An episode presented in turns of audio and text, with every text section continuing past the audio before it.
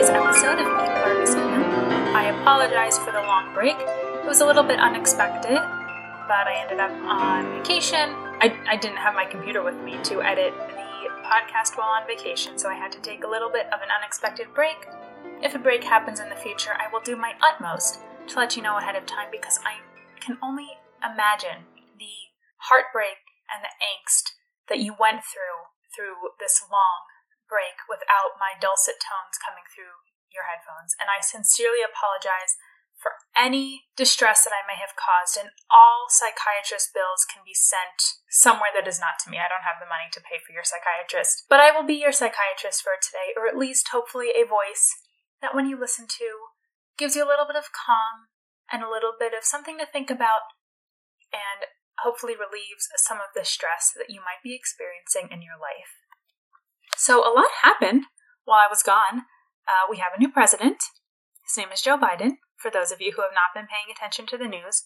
Even for those of you who haven't been paying attention to the news, and that's usually something that I would commend, you should at least know the president of the country that you live in and the vice president. You know, there's one thing to be obsessed with the news all the time, and there's another thing to just at least be informed. Anyway, we have a new president. I didn't watch the inauguration. All I can say about having a new president is that I am certain that he and I do not agree on a lot of policies and how the country should be run and where it should go. On the other hand, I will pray, as I have always prayed, that he and Kamala are guided by wisdom and truth and justice, and that they make decisions with wisdom and compassion, and that everything they do ultimately is for the good of the people of the United States and the people of the world. Because even though I might not agree with him or like, I shouldn't say I don't like them, I don't know them, but even though I don't agree with their policies and the view on the world, I don't want them to fail because their failure means the United States is failure, and I live here, and so do millions of innocent people. So I hope that they have wisdom and that the things they do turn out for the good, which is what we should all always pray for. It is in the prayer for the country that I mentioned in a previous episode. No matter who is in power, we should just pray that they are guided by wisdom and the things they do turn out for the best. There are some exciting things that people are celebrating about Biden and Kamala's inaugurations. They are excited about the fact that there is a woman as vice president, which is historical, certainly, because she is the first. Whether or not it's meaningful is a different question. They are excited about the all female press corps and the gay cabinet member. Um, here's the thing Trump actually had a gay cabinet member, and he also had a female press corps. You're welcome to celebrate the fact that Biden and Kamala, or that Biden also has those things. If it's something you think is worth celebrating, then celebrate it.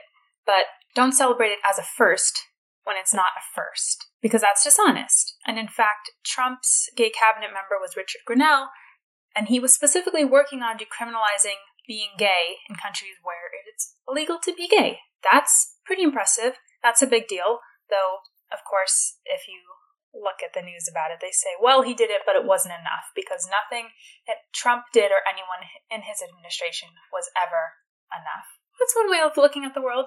Um, not a lot of gratitude in that way of looking at the world, a lot of unhappiness if nothing is ever enough for you. And I feel bad for people who are like that. Um, but again, it, it's fine to celebrate that if that's something that matters to you. I don't think it should matter what gender someone is, what race someone is, what age someone is, anything like that. But if it's something that matters to you, then feel free to celebrate it. But just know that it's not a first. I will say it's something that doesn't matter to me, so I don't truly understand the desire of people to see people who look like them or who have the same experiences as them in positions of power or in media. However, I did, I was listening to a podcast of people I really respect, and they were talking about how meaningful it was to them that there were people that they have similar experiences to now in positions of power. And look, the only way we can ever understand other people is by listening to what they have to say.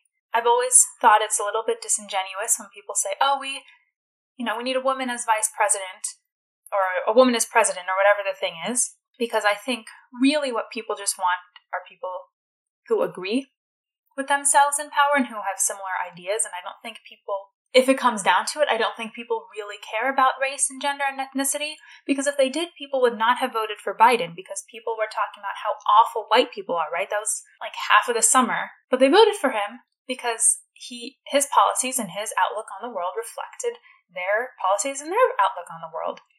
So I've always thought that it was a little bit disingenuous when people say that that matters so much. However, listening to these two podcasters that I respect, it was clear that it really does matter to some people, and it's not always disingenuous. Whether or not that's a wise way of choosing a leader, whether in politics or at a company or an organization, that's a different question. But whether or not it can be inspiring to know that there's someone who has gone through this theoretically, has some of the same experiences as you, now in a position of power, okay, I, I can understand why that could be meaningful to someone. I'm definitely coming around to the idea that various representation in media geared towards children could be important because children are pretty impressionable.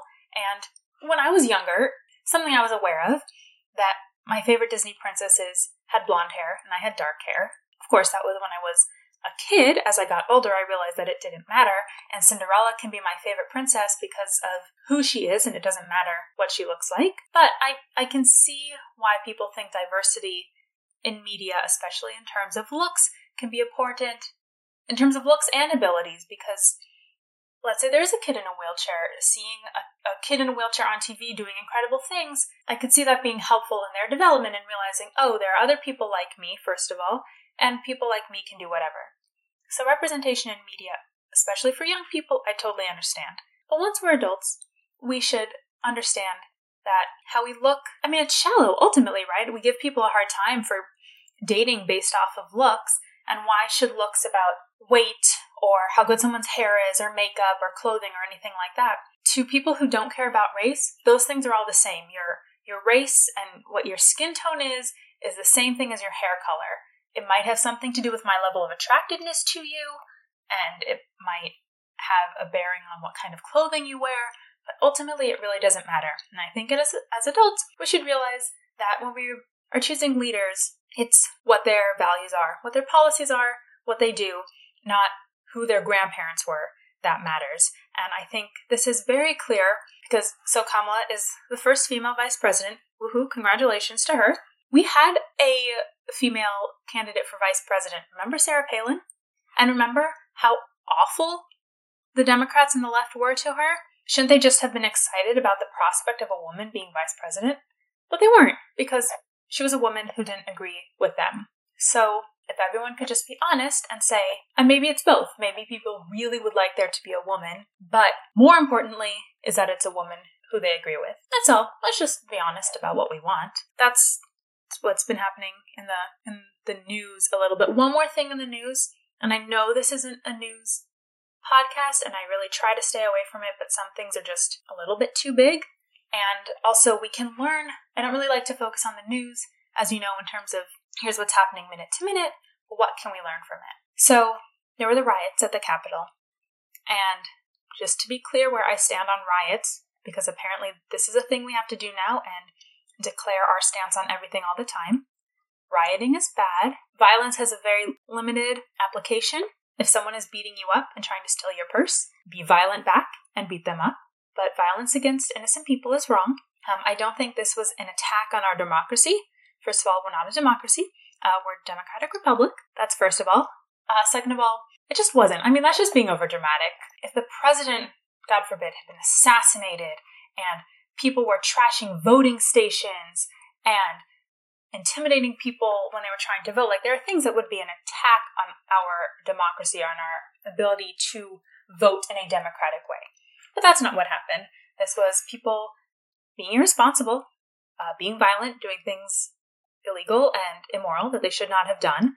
Um, but it wasn't an attack on our democracy. If there was an attack on our democracy, they were the riots over the summer perpetrated by BLM and Antifa. And the reason those are more of an attack on our democracy, if we're going to be that melodramatic, which I'm not being, but since that phrase has now been used, I now have the option to apply it somewhere else. The reason that's an attack on our democracy, I'm using democracy because we all use the term democracy, even though, again, that's really not what the United States is, as my husband will remind me all the time. People being able to make choices about their own lives and have private property is at the basis and foundation of our government and the way that the United States runs life, liberty, and the pursuit of happiness. If those things are under attack, that is an attack on our on the very foundations of who we are as a country. And that's what Black Lives Matter and Antifa did. What the rioters at the Capitol did was wrong, but at least they directed their ire towards the people who deserved it. Black Lives Matter and Antifa directed their ire at innocent civilians, at shop owners and people's homes.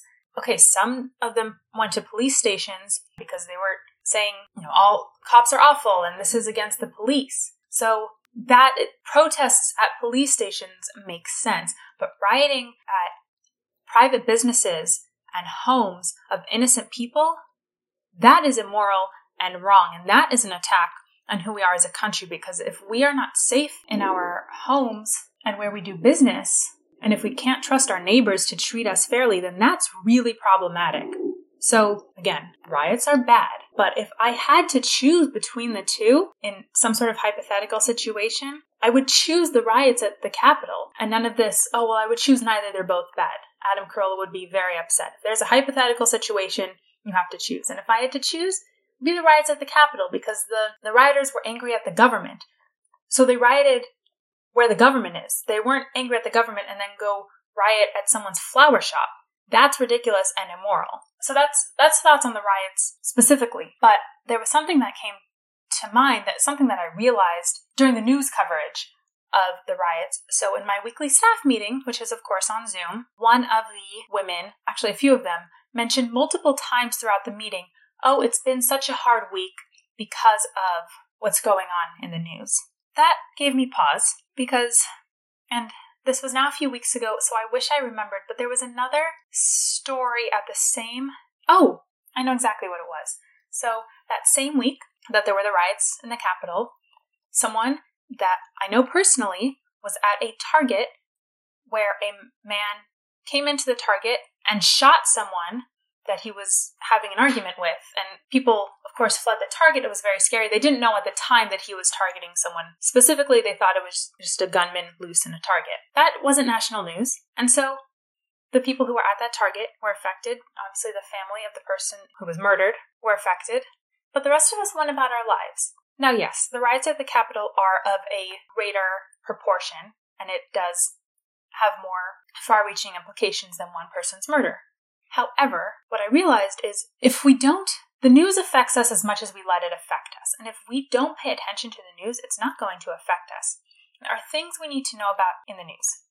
The weather is very important. Traffic is very important because of COVID, all of the lockdown information, that sort of stuff is important. And yes, there are things that happen in the world that we need to know that could affect stock prices, that could affect our travel, that could affect our work. There, there are things we need to know there's actually so much that we don't need to know when it comes to news. Whether or not something affects us doesn't have to do with what's happening in the world. It has to do with how we choose to react to it. If we don't have the news on all the time, then the news isn't going to bother us all the time. Now, you could be a very sensitive person and the type of person who is aware that even if you don't turn on the news, you know that there are bad things happening in the world all the time. As I speak to you. There are people being murdered. There are people being raped. There are people who are going hungry. There are children being abused by their parents. There are awful things going on in the world every single second. We, we don't even need the news to tell us that to know it. We choose to go on with our lives anyway because we have to. Otherwise, we would be in such a deep, dark depression about the state of the world. I imagine we would all commit suicide. Same thing with the news. There are things we need to know, and then we can turn it off. And we don't we can acknowledge that there are bad things in the world and move on. And we must do this we must do the same thing when we hear the news. We have to acknowledge and be aware and file the information and move on. We can't let what happens in the news affect our mood and our happiness because then we would have to let everything in the world affect our mood and our happiness and we would never do anything. The strength of human beings is that we are able to be aware of what's going on and we should have compassion and do what we can, whether it's donating to a charity or volunteering our time, whatever the things are that we can do to improve the world.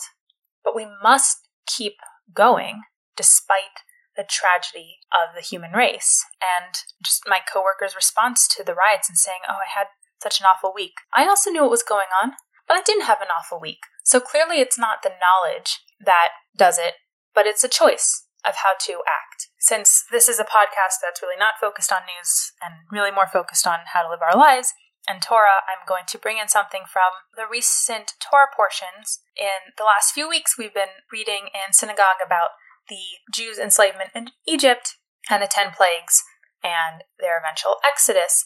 And there are several places, which I'm sure many of you are familiar with, where the Torah says that God hardened Pharaoh's heart.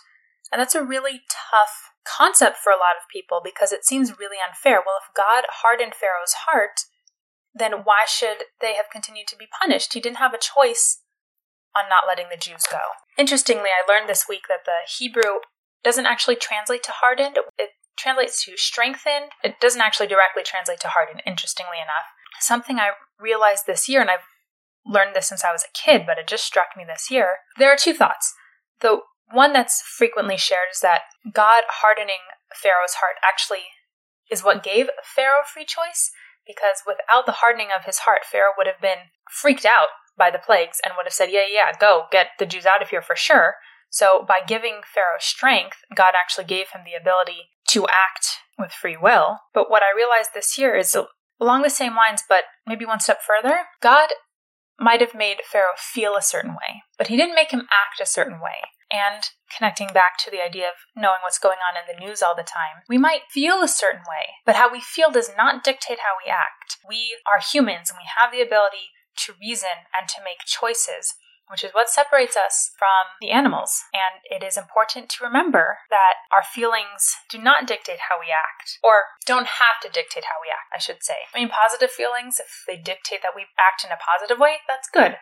But we don't have to act angrily towards people just because we're angry. We don't have to lash out. We don't have to do bad just because we feel bad. This is going a little bit long, so I was going to talk about free speech, but obviously that is a big topic, so I think I'll save it for next time. But I do have one more thought that I wanted to share for my vacation. So we took a flight, and when we got into the airport, CNN was playing. Oh, and in the hotel, CNN was playing. Why do we have to have the news around all the time. First of all, why do we have to have the news before getting onto a flight? This is maybe a little bit personal, but I'm a nervous flyer. So I don't really need anything that's going to add to my anxiety before getting on a flight. Show me a cooking show or a HGTV let's build a cool new house type of show. But in the hotel also same thing. People are in a hotel, they're on vacation. The first thing when when we came out of the elevator and walked towards our car, we couldn't avoid it. It was from the elevators to the exit. So everyone who came downstairs, the first thing we saw was CNN. on vacation. I don't understand this need, and it's not about the fact of it being CNN. It's the fact of it being news. Why do we need to be surrounded by news? It's not helpful anyway. It's especially not helpful. Everyone's aware of how contentious people are and how much disagreement there is. Why are we adding more fuel to the fire? Put on sports, put on a cooking show, put on HGTV, put on music. We just, we really don't 24 hour news. I, I would love to see a study that has proven that anything good has come out of the 24 hour news cycle because it seems to be only bad things heightened anxiety, heightened anger at each other. It's not worth it. So, airports, hotels, nail salons, hair salons, grocery stores everywhere. Can you please just turn on some music? Or turn on a cooking show? Or have nothing because realistically everyone's plugged into their own thing anyway. We need to know what's going on in the world. Yes, we need to be informed people. But let's take a break, huh? Just a little bit every once in a while. I can absolutely guarantee that we would all be happier if we focused less on the news. Anyway, I apologize because that was a much news heavier episode than I usually do, but hopefully there were still some things to think about. Thank you so much for listening, and remember, always be a little kinder than necessary. Thank you for listening to E Pluribus Unum. I hope today's episode made you think or brought some clarity and positivity to your day. Subscribe to the show to always get the most recent episode directly to your device. Please leave a rating and a review and share the show with your family, friends, or anyone you think might benefit from a little Torah wisdom and conservative thoughts. For more of my thoughts and ideas I share from others, please follow me on Instagram at conservative Jewish female or read my blog conservativejewishfemale.blogspot.com. The intro outro music is Chopin's Waterfall Etude. Have a great day.